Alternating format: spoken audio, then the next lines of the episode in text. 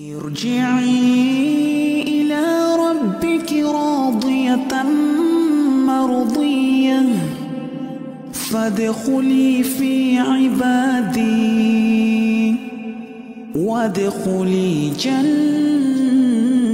جنتي.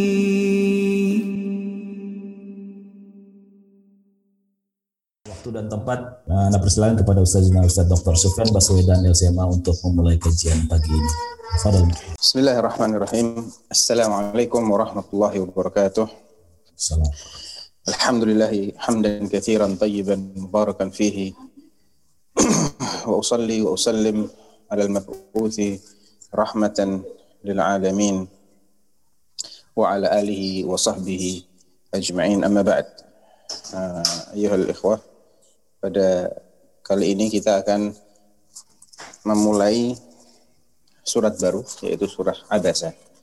Surah Abasa memiliki sinonim atau alias yaitu surah As-Sakhah dan juga surah As-Safarah. Kata-kata ini semuanya diambil dari penggalan ayat Abasa dari ayat pertama. As-Sakhah dari ayat Idza ja'atis sakhah. Ya. Sedangkan As-Safarah dari ayat yang mengandung kata As-Safarah. Surah Abasa adalah surah Makkiyah, artinya turun ketika Nabi Shallallahu Alaihi Wasallam masih di Makkah sebelum hijrah. Dan surah Abasa termasuk surah Al-Mufassal. Ya, surah Al-Mufassal. Ayatnya berjumlah 42 ayat. Allah turunkan setelah surah An-Najm. uh, urutnya pada susunan mushaf Al-Quran adalah nomor 80 pas 80 ya surah Abasa uh, termasuk ini uniknya ya. Surat dalam Al-Quran yang tidak disebut nama Allah di situ. Sama sekali. Nggak disebut nama Allah. Uh, baik dengan nama Allah itu sendiri atau Ar-Rabb atau Ar-Rahman atau yang lainnya. Allah Subhanahu wa taala memulai surat ini dengan kata kerja. Past tense. Abasa abasa itu past tense. Dia telah bermuka masam. Merengut gitu. Abasa wa tawalla dan dia berpaling. Membuang muka.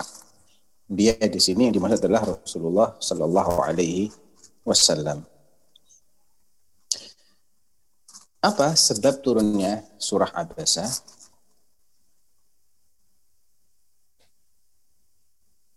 Kalau kita ingin mengetahui kandungan dan pelajaran di balik surah Abasa, maka kita perlu tahu sebab nuzulnya. Sebab nuzul sebagaimana yang diriwayatkan dalam hadis yang sahih bahwa uh, sebagaimana yang diriwayatkan oleh Ummul Mukminin Aisyah radhiyallahu anha dalam hadis yang sahih ya diriwayatkan oleh Ibnu Hibban dalam sahihnya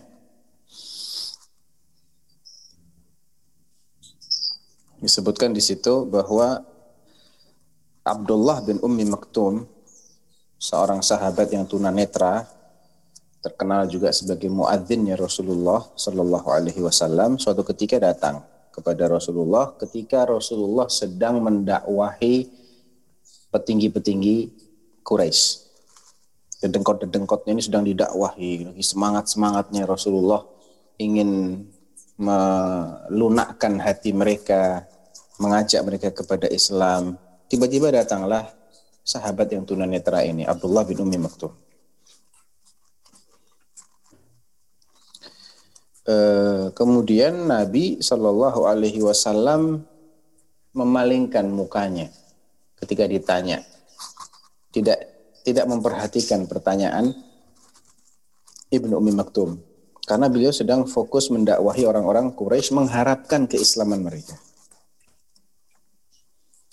Nah, ketika itulah Allah turunkan surah Abasa. Abasa wa tawalla. Anja'ahul a'ma.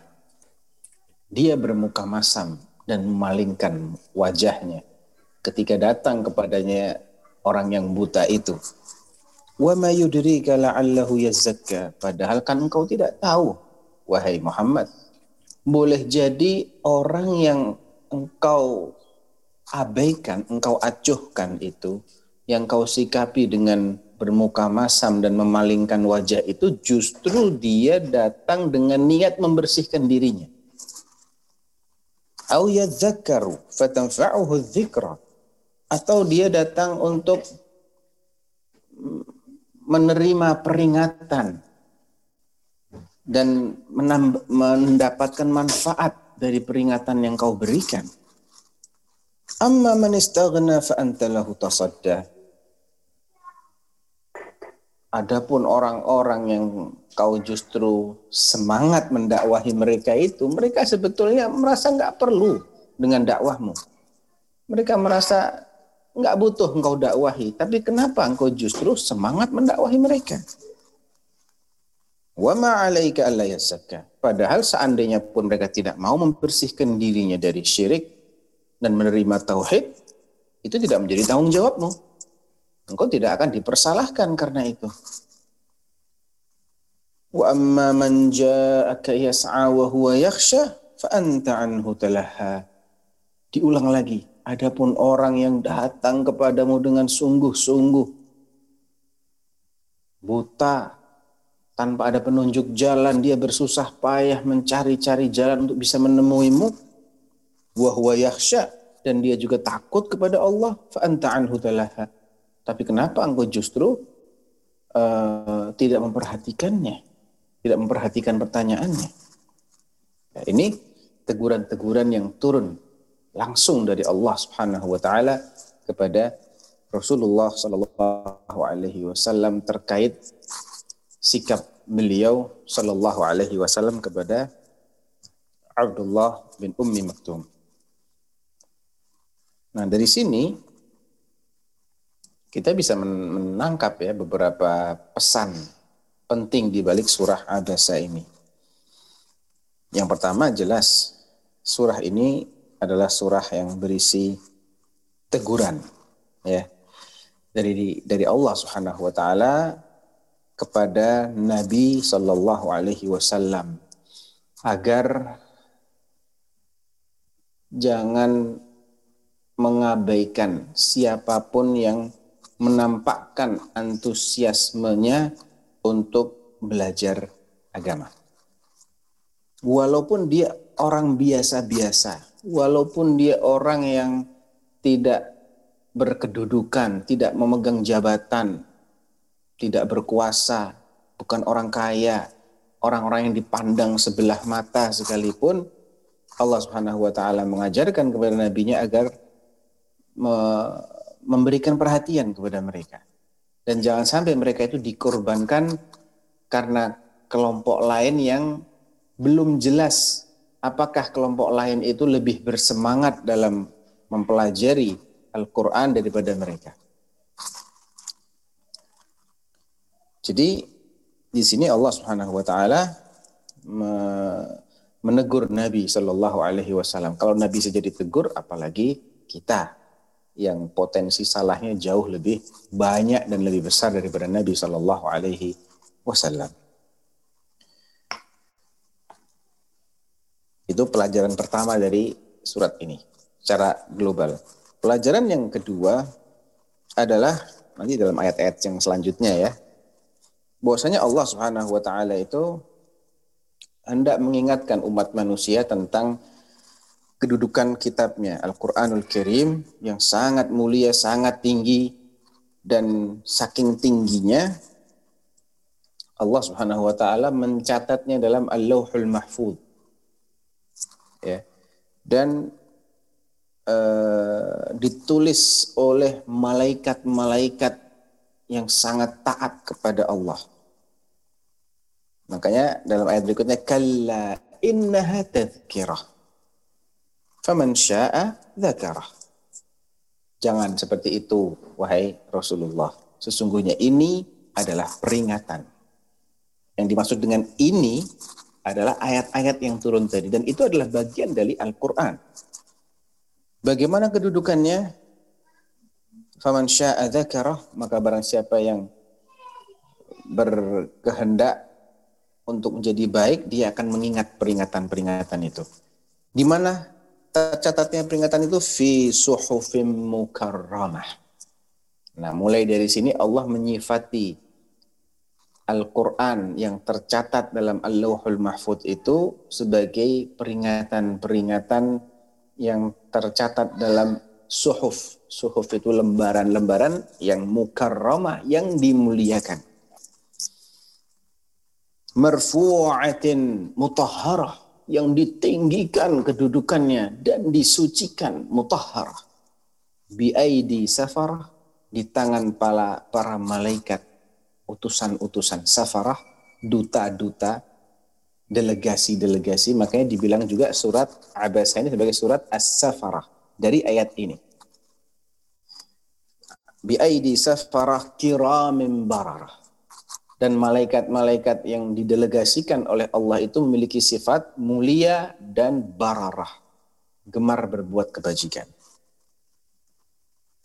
Ini pembahasan atau subbahasan kedua yang terkandung dalam surah Abasa berkaitan dengan sifat-sifat dari kalamullah peringatan yang Allah turunkan itu dan bagaimana dia ditulis bukan bagaimana ditulis ya dan bahwasanya dia ditulis oleh malaikat yang mulia. Kemudian Allah beralih menceritakan tentang manusia. Qutilal insan ma akfarah. Celaka manusia ini. Alangkah kafirnya dia. Min ayyi syai'in khalaqah. Kembali menciptakan sebetulnya dari apa sih manusia itu Allah menciptakannya dari apa? Kok sombong banget manusia ini? Kok ingkarnya luar biasa? Memang dia bahan bakunya dari apa sih? Min ayyi syai'in khalaqah? Min nutfatin khalaqahu faqaddara. Sesungguhnya Allah menciptakan dia hanya dari setetes mani. Baunya amis. Keluar dari tempat keluarnya najis.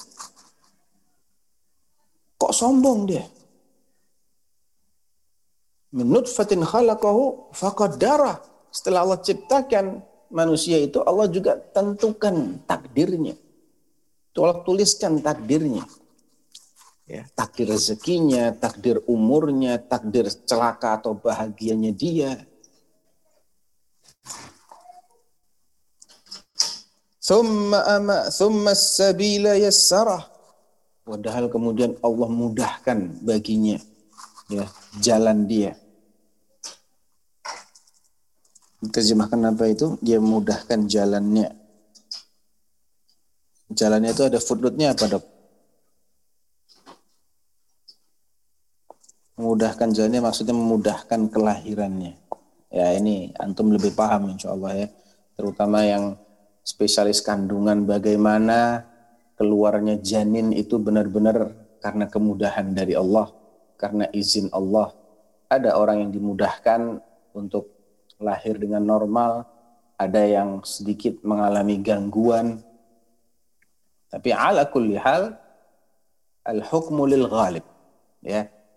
Hukum sesuatu itu berdasarkan kasus terbanyaknya. Kalau ditanya sebagian besar manusia itu lahir dengan mudah atau dengan susah? Jawabannya pasti lahir dengan mudah, normal. Ada beberapa kasus lahir perlu dengan operasi, perlu dengan dipacu, itu kasus-kasus sifatnya kecil dibandingkan dengan kebanyakan kasus di mana manusia itu lahir dengan normal dimudahkan keluarnya janin itu oleh Allah Subhanahu wa taala. Sabila yassarah. Bisa juga jalan untuk mencari rezekinya dimudahkan oleh Allah. Kalau kita perhatikan ketika masih dalam kandungan, rezeki dia didapat dari plasenta. Begitu plasentanya terputus Allah mudahkan baginya rezeki dari jalan yang lain, dari mulut, dari hidung dia bisa menghirup oksigen, dari mulutnya dia menerima asupan nutrisi. Satu jalur ditutup, dua jalur dibuka oleh Allah Subhanahu wa taala. Ya. Lebih banyak yang dia makan setelah dia keluar daripada saat dia di dalam. Dia bisa menghirup lebih banyak oksigen, dia bisa mengonsumsi berbagai macam makanan Thumma sabila yassarah, thumma amatahu fa'aqbarah. Kemudian setelah itu Allah matikan manusia itu dan Allah kuburkan dia. Ya. Yang ngubur Allah atau manusia dikatakan Allah benar, dikatakan manusia juga benar. Yang satu menguburkan secara tidak langsung, yang satu lagi menguburkan secara langsung. Secara langsung karena biasanya orang itu dikuburkan melalui tangan manusia. Tapi manusia tidak mungkin bisa mengubur kalau Allah nggak ciptakan manusia. Allah nggak hidupkan manusia. Allah nggak uh, berikan manusia ini kehendak untuk menguburkan sesamanya. Maka, maka nggak akan ada orang yang akan menguburkan sesama. Itu semua juga digerakkan oleh Allah Subhanahu Wa Taala. Jadi penguburan itu sah-sah saja untuk dinisbatkan kepada Allah. Di samping juga kepada kita menghidupkan dan mematikan sah-sah saja dihidupkan dinisbatkan kepada Allah ataupun kepada malaikat. Dalam Al-Qur'an Allah juga menisbatkan Allah yang mewafatkan. Allahu yatawaffal anfusa hina mautiha. Allah yang mewafatkan jiwa-jiwa itu ketika benar-benar mati wallati lam tamut fi manamiha. Dan yang belum mati diwafatkan dengan ditidurkan oleh Allah. Dalam ayat yang lain, qul yatawaffakum malakul mautil Katakan yang mewafatkan kalian adalah malaikat maut yang ditugaskan. Dua-duanya benar. Malaikat maut melaksanakan instruksi dari Allah. Yang turun tangan dalam tanda kutip adalah malaikat maut. Tapi dia tidak akan turun tangan kalau tidak atas perintah Allah Subhanahu wa taala. Ya, seperti juga masjid ini dibangun oleh Bapak Presiden tentunya bukan Bapak Presidennya yang meletakkan batanya satu persatu ngecor dan lain-lain, enggak. Paling dia meletak. Tapi kalau dia enggak instruksikan, ya enggak ada itu masjid. ثم أماته فأقبره ثم إذا شاء أنشره كلا لما يقضي ما أمره Setelah dikuburkan maka ketika Allah berkehendak, Allah akan bangkitkan kembali manusia itu. Thumma idza syaa ansyarah. Dan itu terjadi pada hari kiamat, yaumun nusyur, hari dibangunkan. Nusyur itu bangun dari tidur. Makanya doa bangun tidur apa? Alhamdulillahilladzi ahyana ba'dama amatana wa ilaihin nusyur. Alhamdulillah segala puji bagi Allah yang telah menghidupkan kami setelah mematikan kami. Tidur itu saudaranya mati. Bangun tidur seperti orang hidup kembali. Wa ilaihin nusyur dan kepadanya lah kami akan dibangunkan nanti dari kubur. Kalla lamma yaqdi ma amarah. Ya, sekali-kali jangan manusia itu belum melaksanakan apa yang diperintahkan Allah kepadanya. Jadi ini pembahasan kedua, uh, ketiga ya. Pertama teguran, yang kedua adalah tentang Al-Quran, yang ketiga adalah tentang manusia dengan sifat-sifatnya itu. Subbahasan yang keempat dalam surah Abasa adalah Allah mengingatkan manusia terkait nikmat-nikmat Allah yang ada di sekelilingnya. Karena manusia ini punya karakternya sangat pandai mengingkari. Ma akfarah alangkah kafirnya dia kafir ingkarnya dia. Maka Allah berulang kali mengingatkan manusia ini dengan berbagai nikmat Allah. Dan itu sifat genetiknya manusia. Ya innal insana la zalumun kafar sungguhnya manusia itu amat sangat zalim lagi amat sangat kafir amat sangat ingkar di sini ma akfarah, alangkah kafirnya dia, alangkah ingkarnya dia. Makanya terus diingatkan oleh Allah. Faqala falyanzuril insanu ila ta'amih. Hendaklah manusia perhatikan makanan yang dia makan. Dari mana dia bisa mendapat- mendapatkan makanan? Setiap hari ada aja yang dia makan. Mau dari vegetable, hijau-hijauan, ataupun daging, atau biji-bijian. Dari mana dia bisa mendapatkan itu? Kalau bukan karena Allah yang menjadikan bumi ini subur tanahnya, diberkahi oleh Allah. Dan Allah menciptakan siklus hujan, siklus air di bumi. Air turun, diserap, menumbuhkan tanaman, diuapkan lagi oleh matahari, kondensasi, turun lagi sebagai hujan. Kalau nggak ada siklus seperti itu, sekali nguap dia habis nggak turun lagi, selesai ceritanya kita ini. Tamat riwayat kita. Atau kalau dia diserap tidak bisa naik lagi ke atas, kekeringan. Subhanallah Allah buat siklus seperti itu. Ya. Yang barangkali nggak ada di tempat lain siklus seperti itu. Allah alam. Nampaknya tidak ada di tempat lain siklus air naik turun naik turun naik turun dan dari situ semua muncul kehidupan. Makanya orang-orang kafir itu orang-orang ateis di Eropa dan Amerika itu mereka bersusah payah mengirim misi-misi ke planet Mars sana untuk menyelidiki sumber air karena memang asal muasal kehidupan itu air. Al-Qur'an pun mengatakan demikian. Wa ja'alna minal ma'i kulla hayyin. Dan dari air itu kami ciptakan setiap sesuatu yang hidup. Falyanzuril insanu ila ta'amih anna sababna al-ma'a sabba. Sungguhnya kamilah yang menurunkan air dengan tercurah sababna sabba. Jadi air itu dituangkan dari atas. Ini juga mengandung isbat bahwasanya Allah ada di atas. Jelas. Karena yang bisa nuang yang yang ada di atas. Kalau di bawah dia nggak bisa nuang. Di bawah dia menerima, menadah. Yang di atas yang nuang.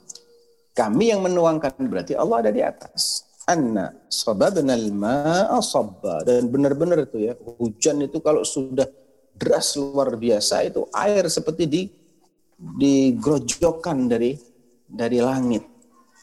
Thumma syaqaqnal arda syaqqa. Kemudian kami yang membelah bumi itu ya, sebaik-baiknya.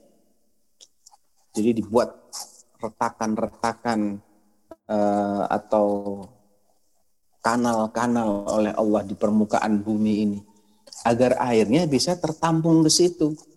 Ada danau, ada jurang, ada laut, ada sungai.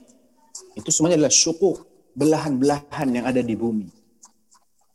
Kalau nggak begitu, bagaimana air akan tertampung? Seandainya datar semua, tenggelam ini manusia. Supaya airnya tidak menenggelamkan manusia, Allah siapkan tempat-tempat penampungan. Asal jangan dirusak. Kalau dirusak ya akhirnya banjir. فأنبتنا فيها حبا وعنبا وقضبا وزيتونا ونخلا maka setelah Allah belah bumi itu dengan sebaik-baiknya airnya bisa diserap Allah tumbuhkan فأنبتنا فيها habba biji-bijian pakannya kita wa inaban dan anggur wa qadba apa itu qadba? Sayuran ya. Wa zaitun wa nakhla pohon zaitun dan pohon kurma. Wa hadaiqa ghulba dan kebun-kebun yang lebat yang uh, ya hutan hujan tropis atau kebun-kebun lain yang lebat yang ranting pepohonannya saling meliuk-liuk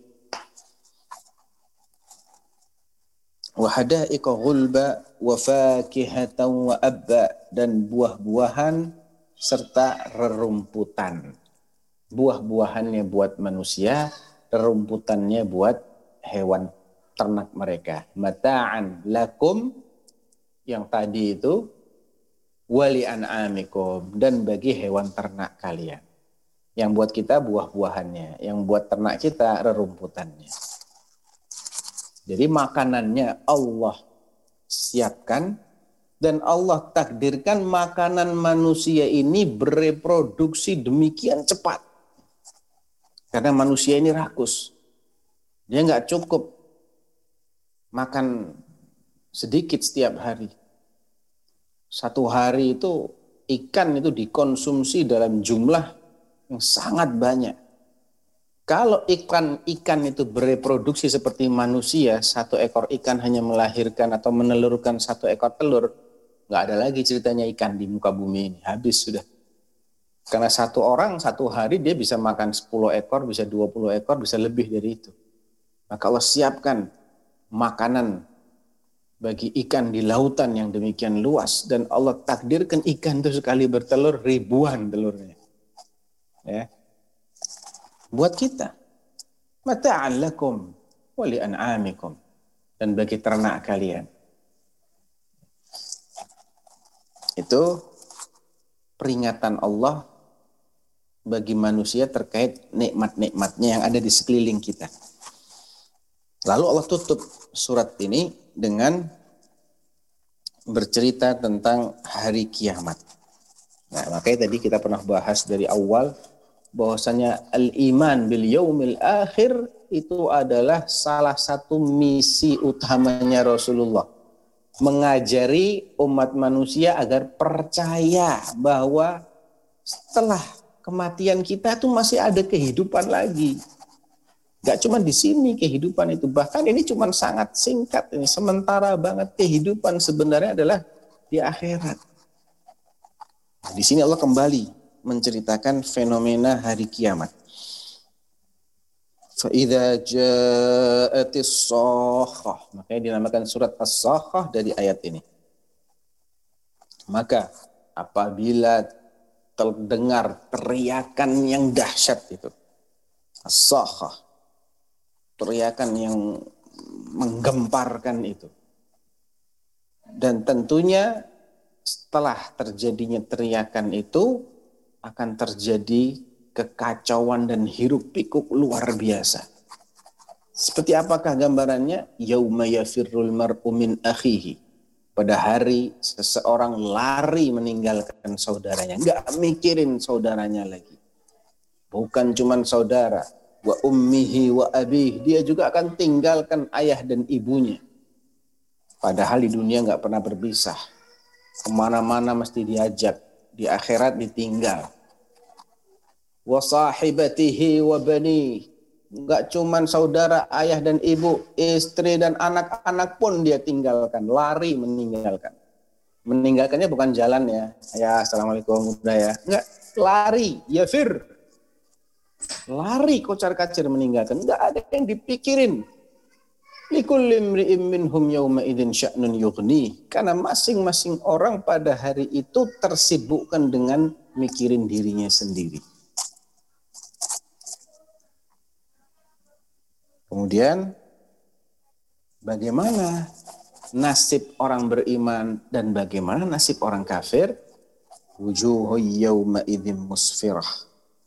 Pada hari itu ada wajah orang-orang yang berseri-seri, ceria, senang, bahikatun mustabsyirah. Mereka tertawa ria. Mereka merasakan ada kabar baik yang akan segera mereka dapatkan Dahikatun. Tertawa-tawa mereka. Mustabsyirah. Wa wujuhun yawma idzin 'alaiha ghabarah. Ada juga wajah sejumlah orang yang pada hari itu tertutup debu. Ngeri. Bukan cuma hitam, tertutup debu. Jadi sudah cukup lama mereka menghitam. Karena biasanya sesuatu itu tertutup debu kalau sudah lama lama tidak terpapar, lama nggak dibersihkan, itu debu dia. Wa wujuhu yawma idzin 'alaiha ghabarah. Bukan hanya tutup debu, tarhaquha qatarah. Artinya di situ ditutup lagi oleh kegelapan. Sudah tertutup debu, ditutup lagi, dibungkus lagi dengan kegelapan. Siapa mereka? Ulaika humul kafaratul fajarah.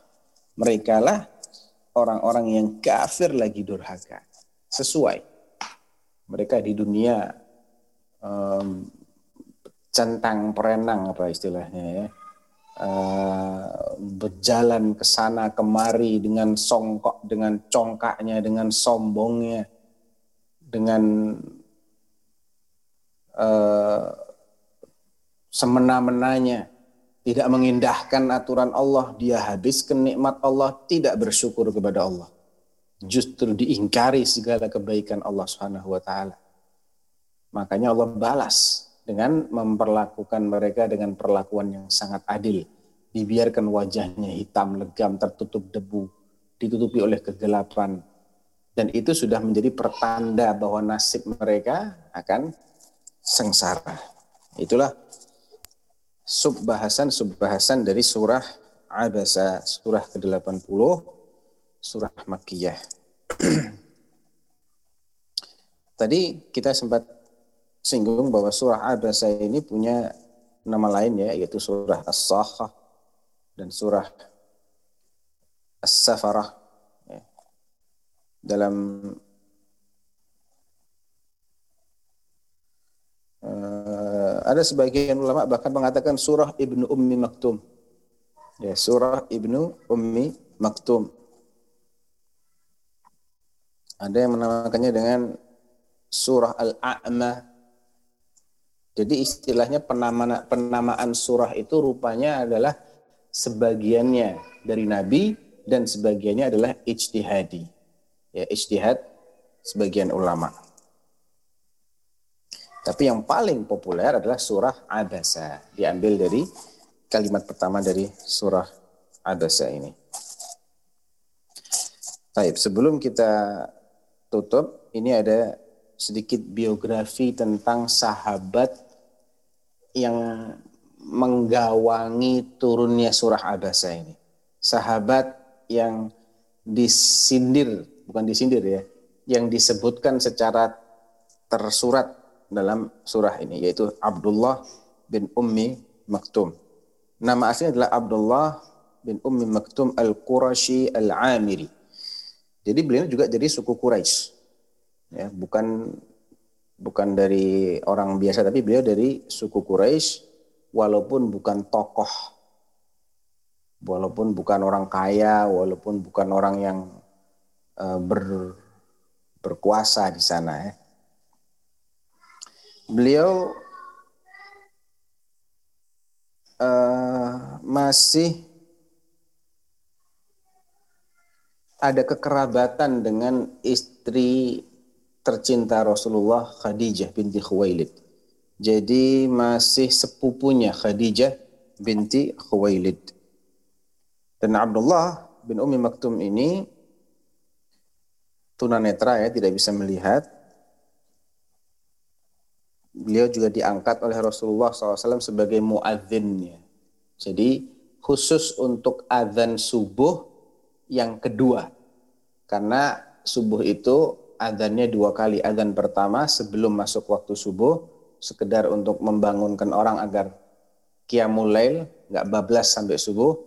Ada ada lagi adzan yang kedua, yaitu adzan setelah benar-benar terbit fajar. Nah, adzan yang kedua itu dikumandangkan oleh Ibnu Ummi Maktum. Kok bisa orang tunanetra kok mengumandangkan adzan? Karena dia tidak akan mengumandangkan adzan kecuali setelah diberitahu, eh sudah subuh nih, ayo adzan. Ya. Makanya Nabi mengatakan kulu washrabu hatta yu'adzina lakum uh, inna bilalan yu'adzinu bilailin fakulu washrabu hatta yu'adzina lakum ibnu ummi maktum fa innahu kana rajulan fa innahu rajulun a'ma la yu'adzin hatta yuqala lahu asbahta asbahta. Ya. Sesungguhnya kata Nabi Bilal itu mengumandangkan azan saat waktu malam masih tersisa artinya belum subuh masih malam dia sudah adzan. Jadi kalian tetap tetap aja makan dan minum nggak apa-apa. Jangan puasa dulu kalau baru mendengar adzannya Bilal. Tetaplah makan minum boleh. Sampai kalian mendengar adzannya Ibnu Ummi Maktum karena dia ini seorang tunanetra, dia tidak akan adzan kecuali setelah diberitahu kamu sudah masuk waktu subuh gitu. Akan tetapi uh, taib Dan Ibnu Umi Maktum ini termasuk orang yang diberi keringanan oleh Allah Subhanahu wa taala untuk tidak berangkat jihad. Karena dia tunanetra. Laisa 'alal a'ma harajun wala 'alal a'raji harajun wala 'alal maridi haraj. Tidak ada uh, celah bagi orang yang buta atau yang pincang atau yang sakit untuk tidak berangkat jihad fisabilillah asalkan niatnya tulus seandainya Allah berikan aku penglihatan atau aku bisa berjalan normal atau aku aku diberi kesehatan aku akan berangkat jihad. Jadi Ibnu Umi Maktum termasuk orang yang diberi uzur untuk tidak berangkat jihad. Dan beliau sering diangkat sebagai wakilnya Rasulullah Shallallahu Alaihi Wasallam di kota Madinah kalau Nabi Shallallahu Alaihi Wasallam berangkat jihad keluar. Ya, jadi beliau sering menunjuk Ibnu Umi Maktum sebagai pelaksana tugas ya istilahnya sekarang ya PLT ya. Ketika pejabat yang atau gubernurnya atau wali kotanya atau presidennya mungkin sedang keluar maka yang menggantikan posisinya di Madinah itu adalah Ibnu Ummi Maktum. Dan beliau termasuk yang awal-awal hijrah dari Makkah ke Madinah. Dan beliau termasuk orang yang sangat mencita-citakan untuk bisa berjihad fisabilillah. Beliau merindukan untuk bisa berjihad fisabilillah. Nah, setelah wafatnya Rasul alaihi salatu wassalam di salah satu perang besar di masa kekhalifahan Umar bin Khattab radhiyallahu anhu di mana kaum muslimin di bawah komandannya, di bawah komandonya Sa'ad bin Abi Waqqas berperang besar melawan Imperium Persia, maka cita-citanya Ibnu Ummi Maktum itu terwujud. Beliau ikut serta dalam membawa panji-panjinya kaum muslimin di perang Al-Qadisiyah tahun 15 Hijriah. Jadi di masa kekhalifahan Umar ibn Khattab. Ya. Dan beliau gugur sebagai syahid dalam peperangan Al-Qadisiyah tersebut. radhiyallahu anhu wa ardahu. nah, itu poin-poin utama terkait surah Abasa. Barangkali ada yang ingin didiskusikan. Seperti biasa, pertemuan berikutnya baru kita rinci insya Allah. Nah, baik, masya, Allah, uh, Barakallahu Ustaz atas pemaparannya. Uh, sebelum ke pertanyaan kolom chat, mungkin uh, yang mengenai Abdullah bin Umi Maktum. Umi Maktum itu artinya uh, ibu dari Maktum atau apa? Atau Umi? Ya, emang kadang, kadang seseorang pada dasarnya orang itu dinas, dinasabkan ke bapaknya memang. Hmm. Tapi ada orang-orang tertentu yang terlanjur dikenal sebagai anaknya Ummu Fulan. Dia lebih dikenal dengan nama itu daripada nama bapaknya yang asli. Baik. Nah, nah dan beliau adalah salah satu yang uh, bukan salah satu ya, artinya orang yang disebut-sebut pada saat kita berhujah uh, bahwa sholat itu wajib di masjid ya, itu ya. orang buta yang sama atau berbeda lagi nih? Uh, Ana lupa terus terang. Hmm. harus harus harus dicek lagi itu. Apakah beliau karena ada beberapa sahabat Nabi yang tunanetra. Oh.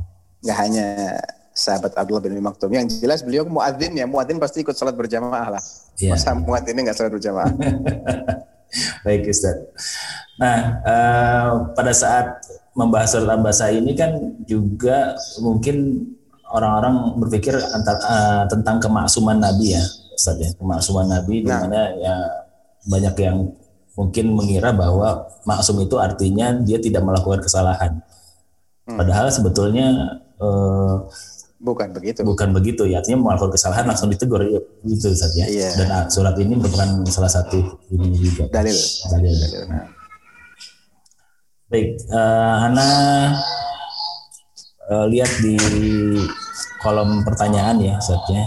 Um, oh ini ada yang bertanya tentang takdir nih Ustaz ya. Mungkin bisa disampaikan ya bahwa Ustaz sesungguhnya takdir kita sudah ditetapkan di Lauhul Mahfuz. Apakah takdir adakah takdir yang bisa dirubah? Dan juga nih eh, ada pertanyaan apakah takdir buruk bisa berubah menjadi baik karena doa? Iya. Ya sifatnya perubahan itu perubahan nisbi. Perubahan yang terjadi karena memang kita tidak tahu kan secara lengkap takdir kita itu seperti apa. Ya. Dan Allah ketika menakdirkan sesuatu sebelum dia terjadi pasti akan diciptakan dulu sebab-sebabnya oleh Allah Subhanahu wa taala. Jadi eh, mengimani takdir itu sebetulnya simpel. Sebetulnya simpel. Kita cukup mempelajari sebab-sebab terjadinya sesuatu berdasarkan yang Allah sudah ajarkan kepada kita. Dan kita upayakan sebab-sebab itu. That's it. Hanya itu aja. Kita jangan berpikir, kan saya sudah, kan ah, kamu nggak dikasih tahu takdirmu itu bakal jadi apa, kan nggak dikasih tahu. Gitu loh. Seperti antum belajar kedokteran. Apa sebab orang sehat? Ada nggak sebabnya orang sehat? Pasti ada kan? Misalnya apa? Olahraga teratur, makan makanan bergizi, istirahat yang cukup, hindari stres, hindari minuman beralkohol, dan lain sebagainya, barang-barang yang berbahaya, jangan makan junk food. Itu sebab-sebab.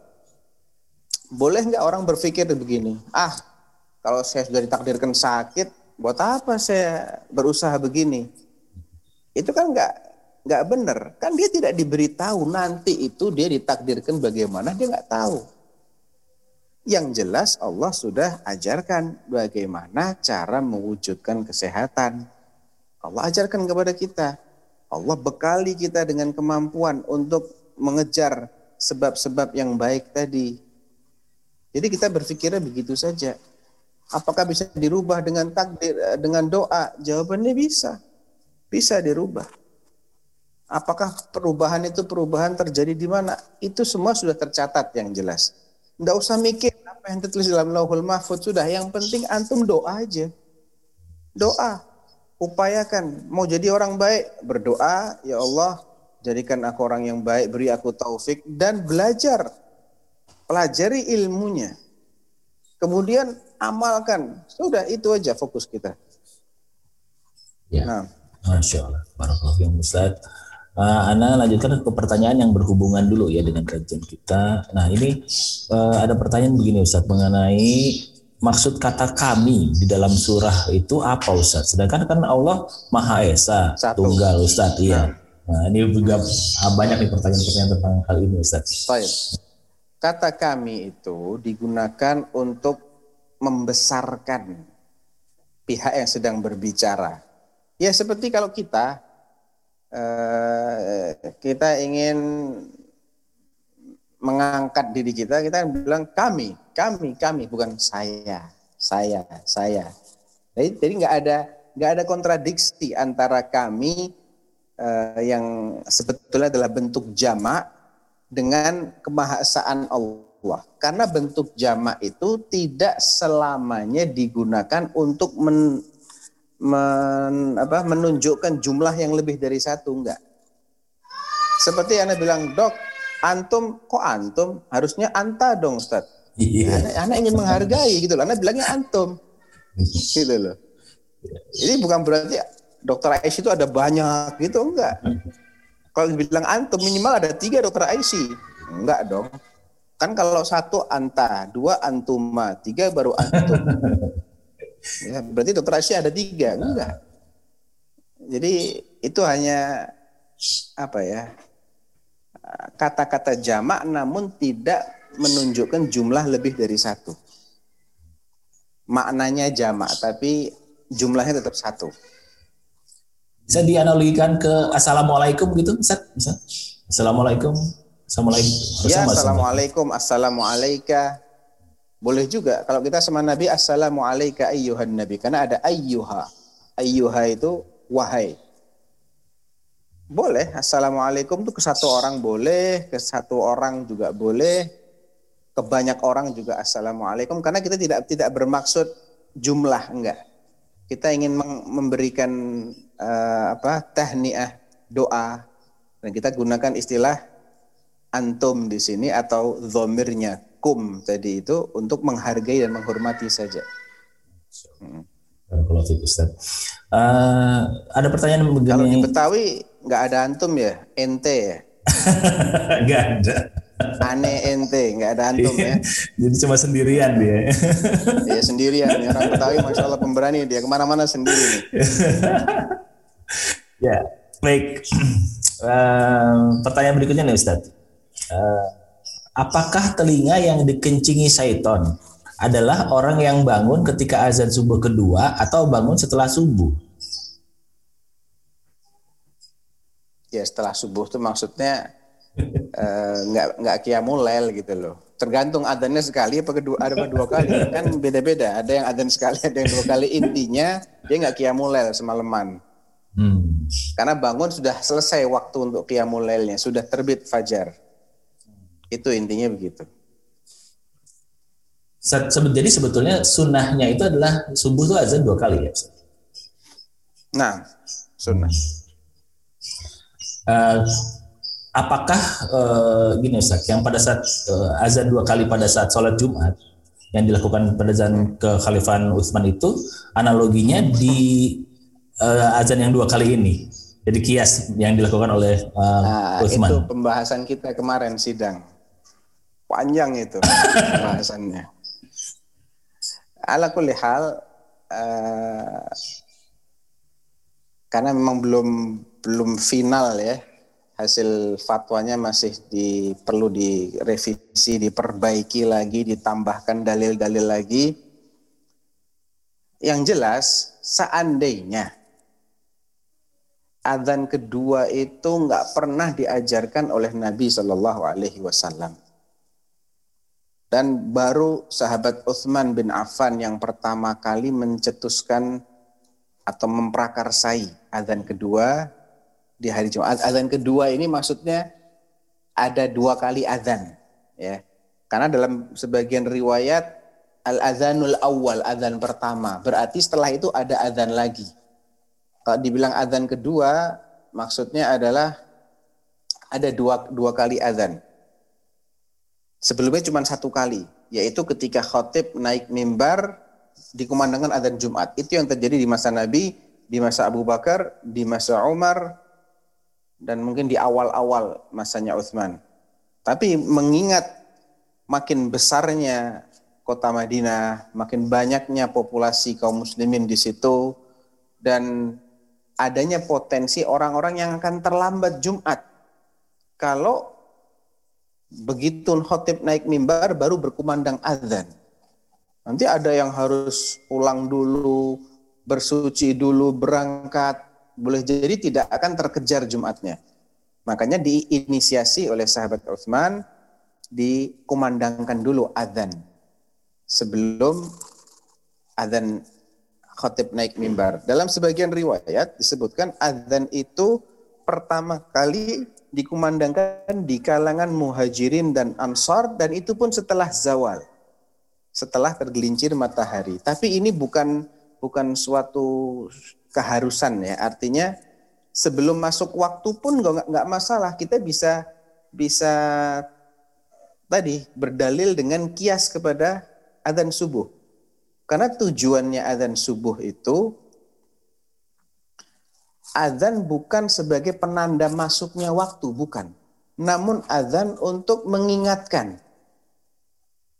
Ya, agar yang belum qiyamul lail, qiyamul lail dulu. Ntar ntar lagi habis nih waktunya qiyamul lail.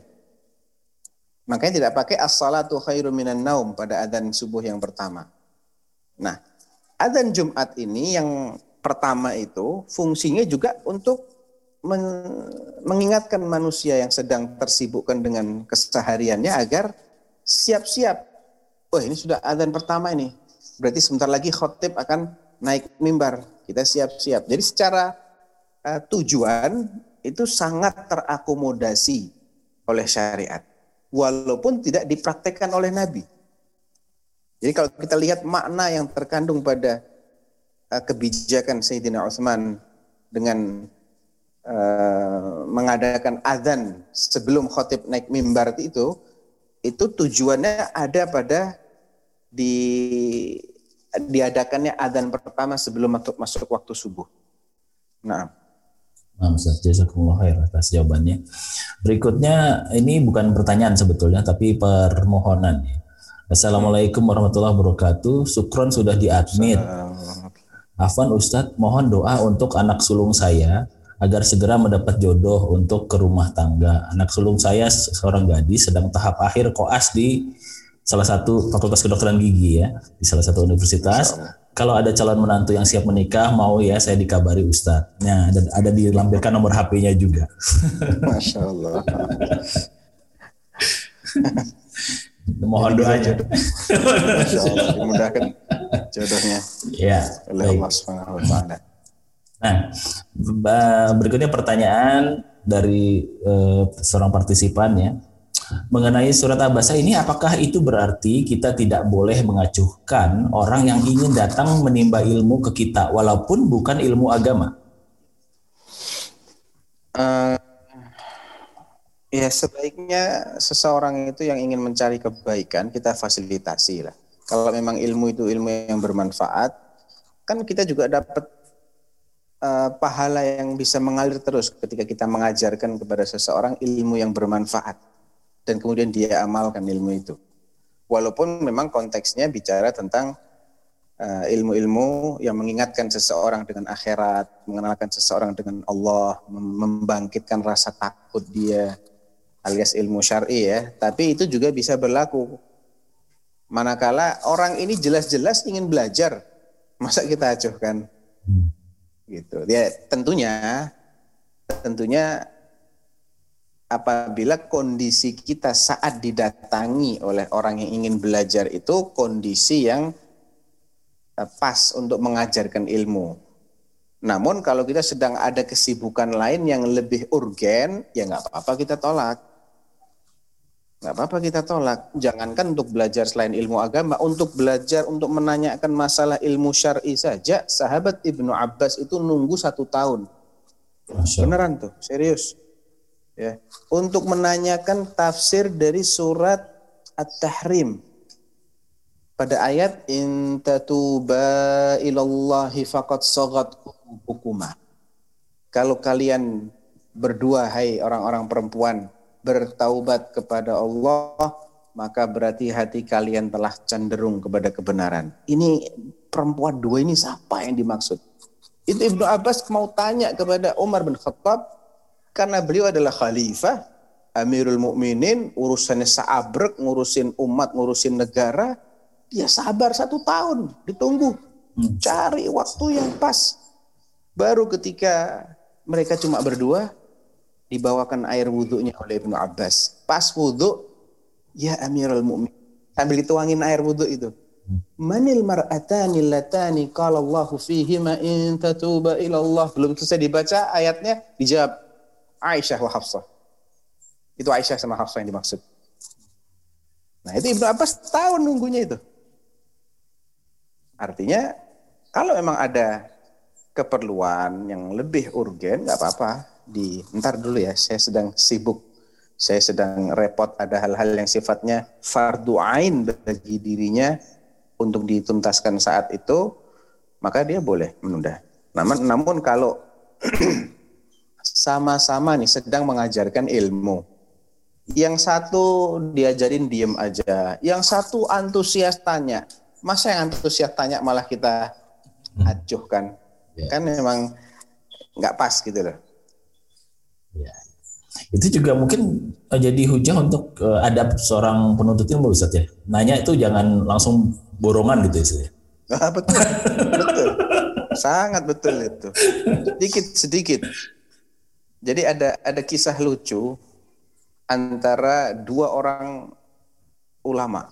Dua-duanya ahli hadis guru dan murid ini. Yang satu namanya Ibnu Khuzaimah, yang satu lagi namanya Ibnu Hibban. Ibnu Khuzaimah adalah syekhnya Ibnu Hibban, gurunya. Nah, suatu ketika Ibnu Hibban ini antusiasnya banget gitu sama gurunya untuk bertanya. Nah, rupanya Ibnu Ibnu Khuzaimah sudah kesel, kebanyakan ditanyai, ditanyai, ditanyai. Ya. Dan setiap kali dijawab dicatat sama Ibnu Hibban. Nah, suatu ketika dia kesel, ditanyain terus dia bilang, "Tanahan ya barid." Itu itu artinya kalau dalam bahasa kita minggir sana dong, dasar nggak berperasaan nih. Kira-kira kayak gitu ya. Dicatat juga sama Ibnu Hibban. Kok kamu catat juga? Karena catat semua yang keluar dari mulut antum katanya. Jadi, subhanallah. Baik, baik. Baik, kembali ke pertanyaan di kolom chat Ustaz. Sebetulnya nggak terlalu ngerti nih pertanyaan ini. Ustadz, Al-Quran sepertinya merupakan kisah yang berulang kali di tiap-tiap masa. Apakah juga demikian untuk kisah-kisah yang digambarkan saat Rasulullah hidup? Betul kata antum. Mana nggak paham pertanyaannya. Gimana? Mungkin kalau buat yang ada pertanyaan silahkan diklarifikasi ya pertanyaannya ya. Hmm. Yang lain lagi? Ya. Oke, izin bertanya di luar tema Ustadz. Bagaimana hukum persaksian saat acara kematian? Apakah termasuk dalam syariat Islam? Jazakumullah khair. Persaksian saat acara kematian itu seperti apa ya? Mungkin uh, saya bersaksi di beliau adalah orang yang baik di masa hidupnya gitu mungkin. Mungkin. Hmm. Maksudnya demikian. Uh, kalau di apa ya dikondisikan agar orang-orang yang ada di situ dimintai kesaksiannya, anak tidak tahu ada nggak landasan hukumnya. Karena yang sejauh yang anak tahu adalah suatu ketika Nabi Shallallahu Alaihi Wasallam melihat ada jenazah seseorang lewat di depannya. Lalu orang-orang yang di sekeliling Nabi memuji-muji jenazah tersebut. Nabi bilang, wajabat. Dia berhak mendapatkannya lewat jenazah lain di depan beliau dan sejumlah sahabatnya, tiba-tiba sejumlah sahabatnya menyebutkan kejelekan-kejelekan jenazah itu. Nabi cuma komentar, wajibat. Dia juga berhak mendapatkannya. Sahabat bingung, ma wajibat ya Rasulullah? Berhak mendapatkan apa? Orang yang pertama tadi, antum puji-puji dia. Maka dia berhak mendapatkan balasan yang baik, jannah. Sedangkan orang yang kedua, antum sebutkan kejelekan-kejelekan dia, maka dia berhak mendapatkan siksa Allah. Antum syuhada Allah ala ardi. Antumlah saksi-saksinya Allah di muka bumi ini. Tapi tidak berarti, ayo dong diminta kesaksian, mumpung lagi ngumpul di sini, bagaimana menurutmu, bagaimana menurutmu? Kan nggak begitu konteksnya. Iya, iya. Jadi kalau apa spontanitas nggak ada masalah.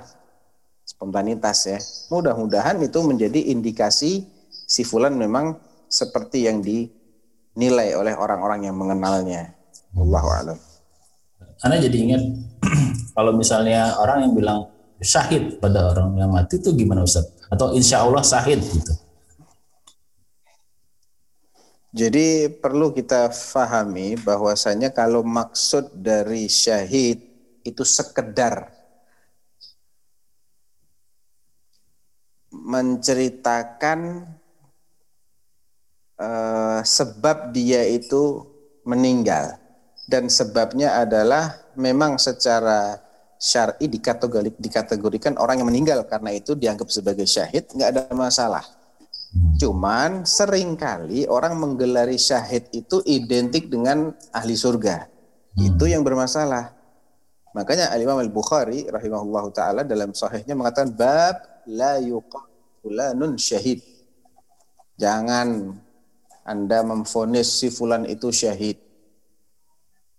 Si fulan itu syahid. Karena syahid ini eh, sebuah tazkiyah ya. Pujian terkait yang, yang ada kaitannya dengan nasib seseorang. Orang kalau bilang fulan itu syahid, maksud dia apa? Mungkin kasih fulan masuk neraka? Dibilang syahid? Kan seakan-akan ini masuk surga ini syahid kok dia. Kan gitu. Tapi kalau ingin mengatakan maksud saya dia mati di medan perang ya sudah, dia mati di medan jihad, gitu aja. Tapi apakah dia benar-benar syahid mendapatkan pahala mati syahid? Allahu a'lam kita nggak tahu. Jadi karena ada dua makna ini tadi, alangkah baiknya kalau kita lebih lebih proporsional dalam menggunakan istilah-istilah syar'i itu. Ya, karena gelar asy-syahid itu gelar yang mulia, ada kaitan dengan nasib dia di akhirat. Dan kita nggak tahu nasib seseorang di akhirat. Walaupun dia meninggal di medan jihad, belum tentu jihadnya diterima oleh Allah Subhanahu wa taala. Bukankah di zaman Rasulullah SAW saja fi sahihain ada orang yang luar biasa eh, reputasinya di medan jihad banyak sekali menewaskan musuhnya sampai dipuji-puji oleh para sahabat. Itu di salah satu peperangan yang dipimpin oleh Rasulullah sendiri. Sampai orang mengatakan ma akfa'a minna al-yawm mithla ma akfa'a fulan. Wah, nggak ada hari ini yang reputasinya sehebat si fulan bagi kita. Begitu mendengar ucapan para sahabat ini, Nabi, Nabi malah berkomentar, huwa finnar. Kaget itu para sahabat. Kok malah masuk neraka? Orangnya masih hidup. Tapi Nabi nggak mungkin bicara bohong. Pasti ini ya, ada sesuatu ini. Nah, yang penasaran dia langsung bilang ana sahibuhu abadan. Aku akan terus menyertainya. Aku akan kuntit dia terus. Tiap orang ini memacu kudanya dipacu juga kudanya. Dia berhenti, dia ikut berhenti. Sampai akhirnya terluka parah ini orang. Fasta'jal al-maut dan dia ingin cepat-cepat mati. Gak sabar menghadapi perihnya luka-luka itu diambillah eh, semacam sebilah ya, khanjar ya. Khanjar itu pedang tapi nggak terlalu panjang. Belati atau semisal gitu ya. Dia tegakkan gini kemudian dia tumpukan ujungnya itu pada dadanya dan ditekankan sampai menembus mati dia. Ternyata bunuh diri ujung-ujungnya. Oh pantas Nabi bilang huwa finnar. Nggak tahu. Ada juga orang yang mujahid dan dia menjadi penyulut neraka. Hadisnya Abu Hurairah radhiyallahu anhu orang yang tiga golongan yang neraka itu dinyalakan melalui mereka salah satunya adalah mujahid fisabilillah. Jadi kalau kita ingin menggelari seseorang yang mati di medan jihad, kita katakan aja dia terbunuh di medan perang ini. Nah, itu lebih lebih safe. Memang secara perlakuan diperlakukan seperti orang mati syahid. Tapi apakah di akhirat dia benar-benar mendapatkan pahala mati syahid kita nggak tahu. Kita husnudzon tapi tidak boleh memastikan. Jadi lebih tepat fulan terbunuh di uh, medan perang. Mudah-mudahan dia mendapatkan pahala mati syahid. Sifatnya doa, bukan sifatnya label gelar gitu bukan. Nah, Ustaz. Pertanyaan berikutnya masih tentang mayat nih Ustaz. Kalau menceritakan keburukan sang mayat, apakah ini termasuk gibah juga Ustaz?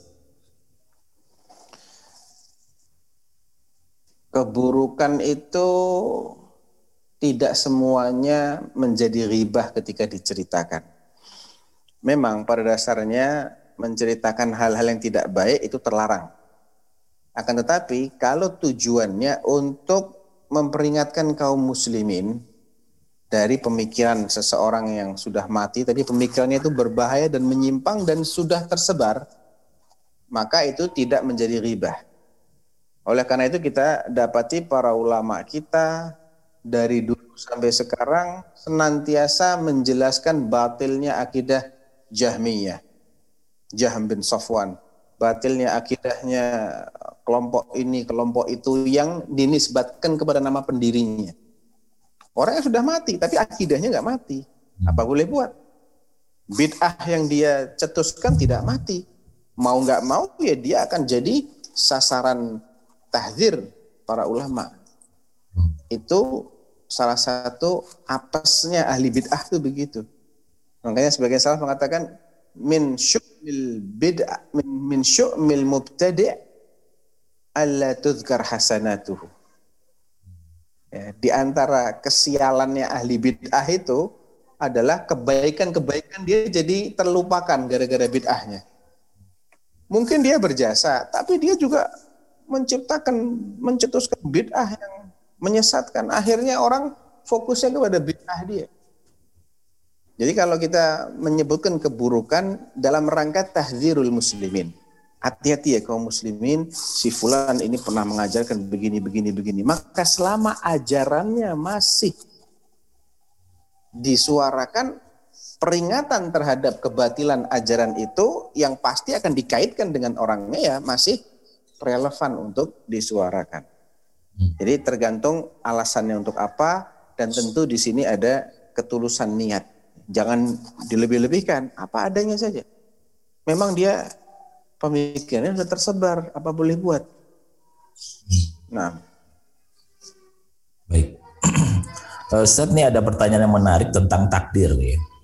Apakah orang non muslim itu termasuk ditakdirkan kafir? Berarti kasihan anak-anak yang lahir dari orang tua yang non muslim tersebut Ustaz. Kenapa kasihan? Kenapa kasihan? Mungkin maksudnya Saya mereka dialog dengan dengan yang bertanya ini. Bisa nggak? Hmm, coba sebentar. Uh, Langsung aja kalau masih online sama kita. sebentar.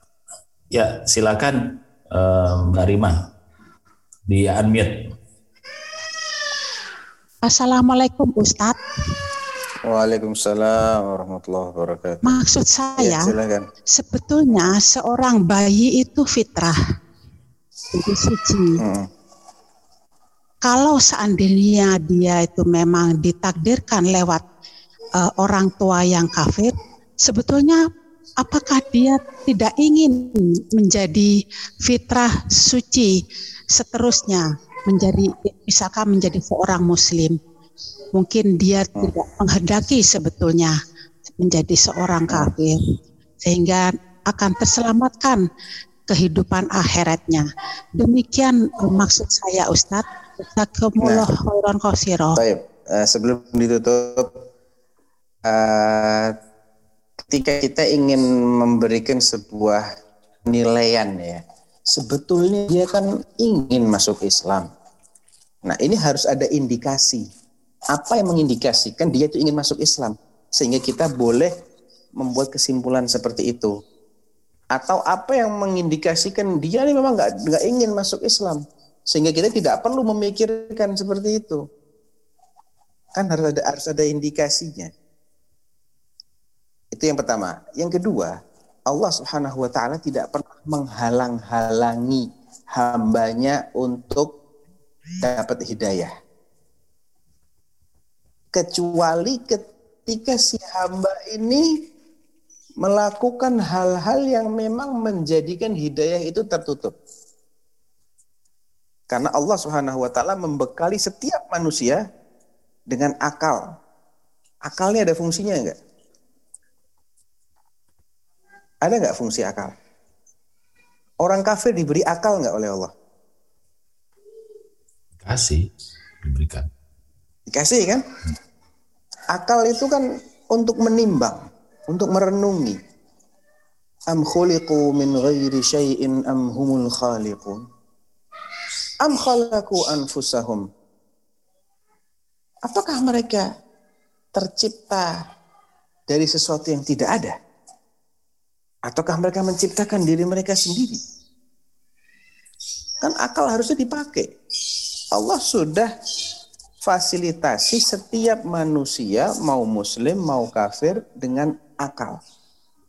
Kalau nggak dipakai akalnya untuk memikirkan sesuatu yang penting, akalnya cuma dipakai untuk mikir bagaimana saya bertahan hidup.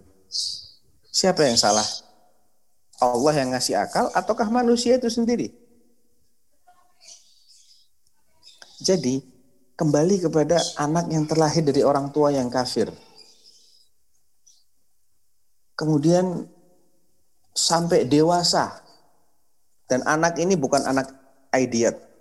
Dia anak yang waras. Karena begitu dia akalnya nggak fungsi, tenang nggak akan masuk neraka dia.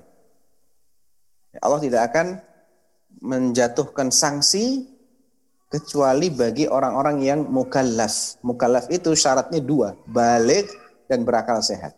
Salah satunya belum terpenuhi, tidak ada sanksi. Rufi al-qalam an thalath. Pena untuk mencatat dosa itu terangkat dari tiga macam manusia. Anis sabi hatta yablug wa anil majnun hatta yufiq wa anil naim hatta yastayqid. Dari anak kecil sampai dia balik. Sampai sebelum balik nggak ada yang dosa yang, ter, yang tercatat atas dirinya. Orang tidur juga nggak tercatat dosa sampai dia bangun baru dicatat lagi. Atau orang gila sampai dia waras. Kalau nggak waras ya sudah nggak ada dosa bagi dia. Jadi kalau orang ini punya akal nggak dipakai, ya dia yang salah. Dia yang salah, dia tidak pakai fasilitas yang sudah Allah berikan. Itu termasuk bagian dari kufur nikmat. Allah juga membekali manusia dengan panca indera. Nggak cuma akal. Panca indera dikasih mata, dikasih telinga. Telinganya cuma buat dengerin musik, buat dengerin uh, acara-acara lawak ini itu yang nggak ada manfaatnya itu nggak nggak menyadarkan dia tentang hakikat penciptaan dia. Ya berarti sama dengan kambing. Kambing juga punya telinga. Tapi kalau kambing dibacain Al-Quran nggak akan paham. Matanya nggak dipakai untuk melihat bukti-bukti kebenaran ya sama dengan kambing kambing juga punya mata matanya cuma dipakai untuk cari mana makanan mana minuman itu aja fungsinya. Otaknya nggak dipakai sebenarnya dia akalnya, ya punya otak tapi nggak punya akalnya nggak dipakai. Sama dengan orang yang tidak berakal, sama dengan binatang. Jadi yang salah manusianya bu. Ya, aku tidak menghalang-halangi dia. Kalau Allah menghalangi akan dijadikan orang ini buta, tuli, bisu, gila, udah masukin neraka. Nggak akan ada ya seperti itu. Itu nggak terjadi. Nah, Ustaz. Ya. Karena kalau itu yang terjadi berarti itu adalah sesuatu yang menempatkan sesuatu yang tidak pada tempatnya. Allah turunkan kitab suci, Allah utus Rasul, Allah bekali dengan mukjizat. Rasulnya meninggal, ulama yang mewarisi ilmunya Rasul terus. Ya. Ini bukti bahwasanya Allah sejatinya memberikan kita peluang sebesar-besarnya untuk mengetahui kebenaran dan mengikuti kebenaran. Nah, tapi kok ada juga orang nggak ikutin kebenaran. Nah, kenapa? Bukan karena Allah menghalang-halangi, tapi karena satu, dia lebih mementingkan maslahat dunia. Atau karena dia tidak menggunakan akalnya. Lahum qulubun la yaqiluna biha. Walahum a'yunun la yubsiruna biha. Walahum adhanun la yasma'una biha. Ulaika kal an'am bal hum adall di surat Al-A'raf ayat 178, "Walaqad dzara'na li jahannam katsiran minal jinni wal ins." Kami telah siapkan jahanam sebagai tempat tinggal banyak jin dan banyak manusia. Kenapa? Gak pakai akal mereka untuk mengikat kebenaran, gak pakai sebentar. Nah, jadi di surat Al-A'raf itu Allah menyebab menyebutkan kenapa kok banyak jin dan manusia masuk neraka ya karena mereka punya hati nggak dipakai untuk mikir, punya mata nggak dipakai untuk melihat. Maksudnya nggak melihat dalil-dalil kebenaran. Yang dilihat itu dunia semua. Berarti sama sama binatang. Itu penyebab lain. Atau mereka memperturutkan hawa nafsu. Ya, hawa nafsu ini memang uh, akan menjadikan akal itu tumpul. Kalau sudah hawa nafsu yang berbicara, ya akal sehat nyingkir. Dalil yang sudah gamblang pun akan diingkari. Karena dia lebih mengedepankan hawa nafsu. Dianya yang salah. Allah nyuruh dia jangan ikutin hawa nafsu. Ikutin dalil. Dia enggak, enggak deh, saya nyaman begini kok. Jangan terbujuk dengan dunia. Itu haram. Enggak, bagaimana? Saya enggak dapat duit kalau enggak begitu. Saya kehilangan jabatan kalau saya enggak begini. Berarti dia lebih percaya lebih milih untuk celaka di akhirat yang penting selamat di dunia dia sendiri yang menentukan pilihan keliru itu Sehingga ketika Allah memberikan apa yang sudah Allah informasikan sebelumnya, nggak ada kezaliman sedikit pun. Ya. Dalam kehidupan sehari-hari kan kita juga menerapkan itu. Ada sanksi. Barang siapa melakukan begini, begini, begini, maka sanksinya begini, begini, begini. Sudah disosialisasikan. Eh, hati-hati manusia. Kalian jangan begini, nanti kamu saya hukum seperti ini. Ada yang nekat. Dihukum. Siapa yang salah? Yang nekat yang salah. Kalau nggak ada hukuman apa-apa, nggak pernah ada penjelasan, nggak pernah ada sosialisasi sebelumnya, orang nggak tahu kalau ini nggak boleh, tiba-tiba dihukum, itu nggak benar. Itu nggak benar. Tapi ada juga kasus yang lain. Saya nggak mau urusan. Ada hukuman, kagak ada hukuman. Ini halal, ini haram. Saya nggak mau urusan. Saya nggak mau tahu. Saya nggak tertarik untuk tahu. Orang yang kayak gini salah nggak? Salah. Salah. Kan Allah sudah jelaskan. Dia nggak mau belajar. Saya nggak pentingin. Saya nggak saya nggak mau urusan. Ya dia salah. Tetap salah dia. Nah, Nah, Ustaz, ini mudah-mudahan jelas ya. Iya, melanjutkan pertanyaan tersebut ini ada Dokter Tun Paksi ya untuk eh, mau bertanya secara langsung. Silakan Dokter Tun. Ya, Assalamualaikum Ustadz. Waalaikumsalam warahmatullahi Bismillah. wabarakatuh. Menyambung pertanyaan tadi Ustadz, kalau anaknya yang lahir dari orang tua yang kafir tersebut meninggal sebelum balik, itu apakah bisa masuk surga atau ikut orang tuanya Ustadz? Gitu aja dulu Ustadz, terima kasih. Assalamualaikum. Taib. Waalaikumsalam warahmatullah. Ada dua dua hal di sini. Kalau terkait dengan perlakuan kita di dunia terhadap anak yang meninggal dari orang tua yang kafir, maka diperlakukan sebagaimana perlakuan kita kepada orang tuanya. Jadi diperlakukan sebagai orang kafir. Tapi di dunia saja itu. Di dunia. Adapun di akhirat, kita nggak tahu. Ada kemungkinan dia selamat? Ada. Ada kemungkinan dia masuk neraka? Juga ada. Ya, orang yang eh, anak kecil tadi itu, demikian juga orang yang pikun ketika penjelasan tentang Islam itu sampai kepada dia, dia sudah keburu pikun. Atau ah, ahlul fatrah orang yang hidup di masa vakum nggak ada nabi.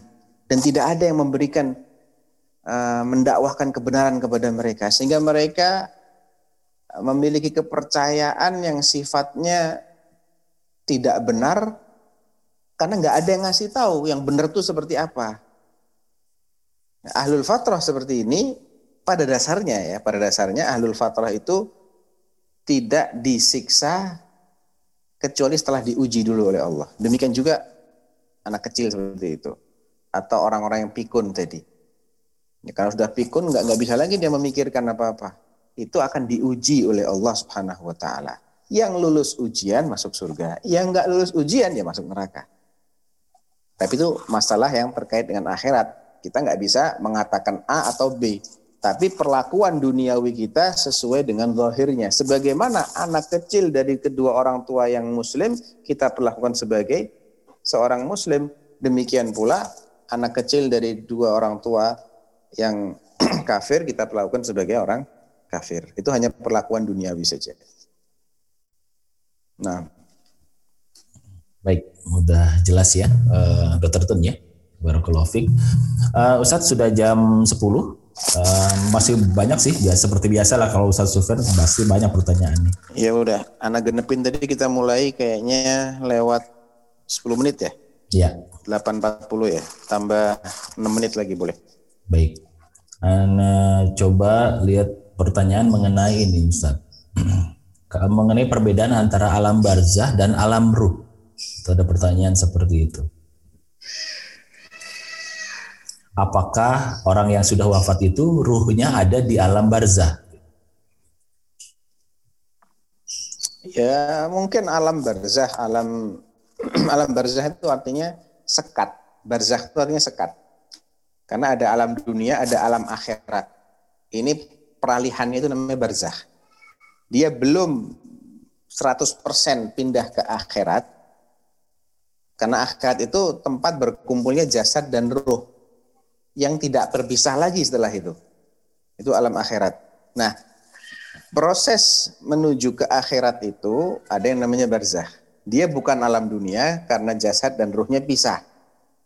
Bukan juga alam akhirat yang final karena belum dipertemukan kembali jasad dengan ruhnya. Gitu. Jadi dikatakan alam ruh juga nggak apa-apa, boleh-boleh aja. Karena yang eksis ruhnya, jasadnya berkalang tanah dia, hancur.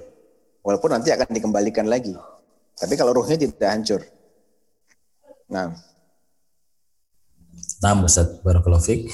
Pertanyaan berikutnya mungkin agak di luar tema mengenai hukum ilmu estetik atau kecantikan yang pada dasarnya memang semua ingin cantik. Apakah ada kaidah-kaidah secara syariah mulai dari proses iklan sampai tindakan yang kita berikan? Bedah estetik mungkin ya? Atau nggak harus bedah? Nggak mesti dibedah, ya, kecantikan. Bedah. Uh, itu secara garis besar mempercantik diri itu terbagi ke dalam beberapa sesuai dengan tergantung dengan niat atau tujuan dan tergantung dengan cara serta hasilnya. Niatnya bukan karena dia tidak puas dengan pemberian Allah. Dia tidak eh, apa namanya? tidak protes terhadap pemberian Allah enggak. Saya cuma ingin uh, mem memperindah pemberian Allah yang sudah indah. Ya, contohnya orang mandi. Ya mandi itu bagian sebenarnya dari estetik ya. Orang gosok gigi. Giginya dia kalau dibiarin apa adanya kan juga bau lama-lama. Kuning kan jelek gitu loh. Saya mau hilangkan kuningnya biar biar indah. Nggak ada masalah. Islam juga menyuruh seseorang untuk membersihkan, memperhatikan kebersihan diri. Dari segi niatnya itu. Ada yang niatnya saya nggak puas dengan ciptaan Allah. Nah, nanti niat yang nggak benar ini akan melahirkan cara-cara yang tidak benar. Biasanya itu akan diikuti dengan tindakan-tindakan yang merubah bentuk fisik dari ciptaan Allah, padahal sejatinya itu bukan aib. Seperti ada orang diciptakan hidungnya pesek. Ah enggak, saya kepengen mancung deh, operasi plastik, jadi mancung. Ada orang diciptakan dengan uh, bibir seperti ini, ah enggak saya kepingin lebih lebar lagi bibirnya agak kekecilan tapi sebetulnya normal ditarik sana ditarik sini jadi lebar. Ya, atau uh, alisnya misalnya nempel jadi satu. Enggak saya mau dikerok dibikin seperti pedang gitu. Dan itu hasilnya permanen. Nah ini haram. Itu namanya taghyir khalqillah. Dan basicnya bukan karena ada penyakit lain dengan orang yang operasi bibir karena dia sumbing. Nah, sumbing itu kan penyakit. Normalnya orang nggak sumbing. Atau orang hidungnya ada cuilan sedikit atau bagaimana gitu ya, terkena eh, kecelakaan atau bagaimana sehingga ada luka dan itu perlu dioperasi plastik untuk dinormalisasi. Itu nggak ada masalah. Eh, atau orang dengan penyakit belang misalnya ingin ditutup belangnya itu karena normalnya orang tidak belang. Nggak ada masalah. Ya nggak boleh itu kalau sebetulnya dia normal cuma dia nggak puas dengan ini. Nah itu yang haram nggak boleh. Kalau sifatnya tidak permanen nggak apa-apa. Contoh yang tidak permanen itu adalah menyemir rambut. Putih ini ah, jelek loh putih semua rambutnya kayak nenek-nenek. Semiran dong, semir.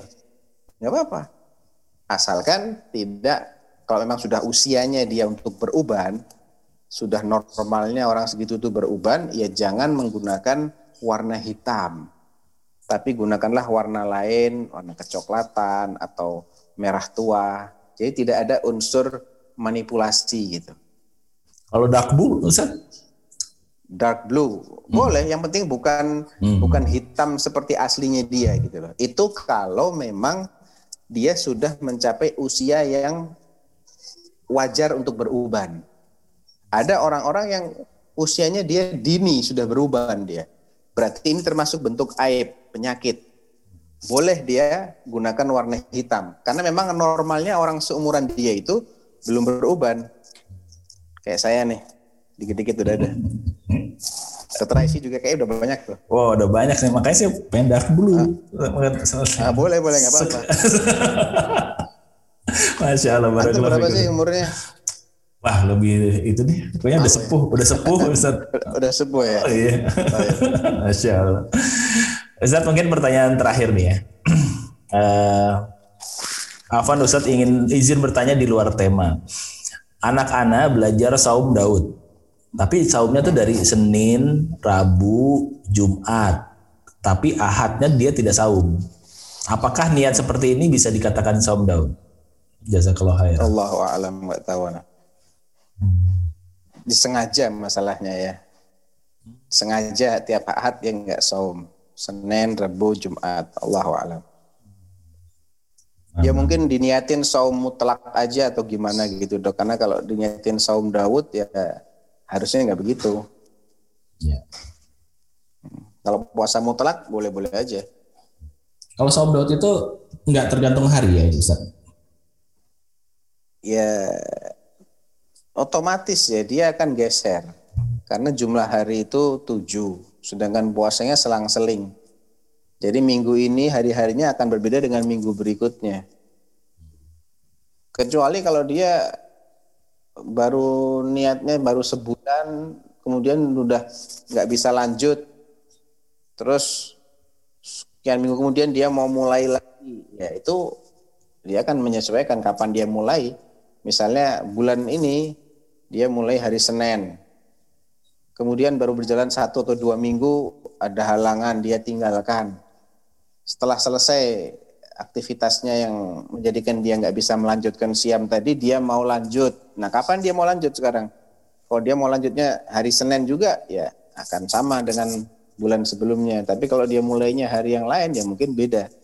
Jadi ala kulli hal eh, ada niat memang untuk saum Daud ya kita ikuti aturannya saum Daud. Kecuali ketika ada halangan atau ada yang lebih afdal misalnya antum diundang makan oleh orang yang sangat mengharapkan antum mau mencicipi makanannya. Dan dia adalah orang yang punya hak untuk antum senangkan hatinya. Antum tinggalkan puasa Daud. Ganti besoknya. Atau lain waktu. Nggak ada masalah tapi kalau nggak ada apa-apa ini, saya mau puasa Daud tapi harinya Senin, Rebo Jumat. Senin, Rebo Jumat. Nah ini saya khawatir itu malah justru akan menjadi bid'ah. Karena kita nggak nggak punya acuan untuk membenarkan puasa Daud dengan cara seperti itu. Allahu a'lam. Irji'i ila rabbiki radiyatan marudiyah. فادخلي في عبادي. وادخلي جنتي.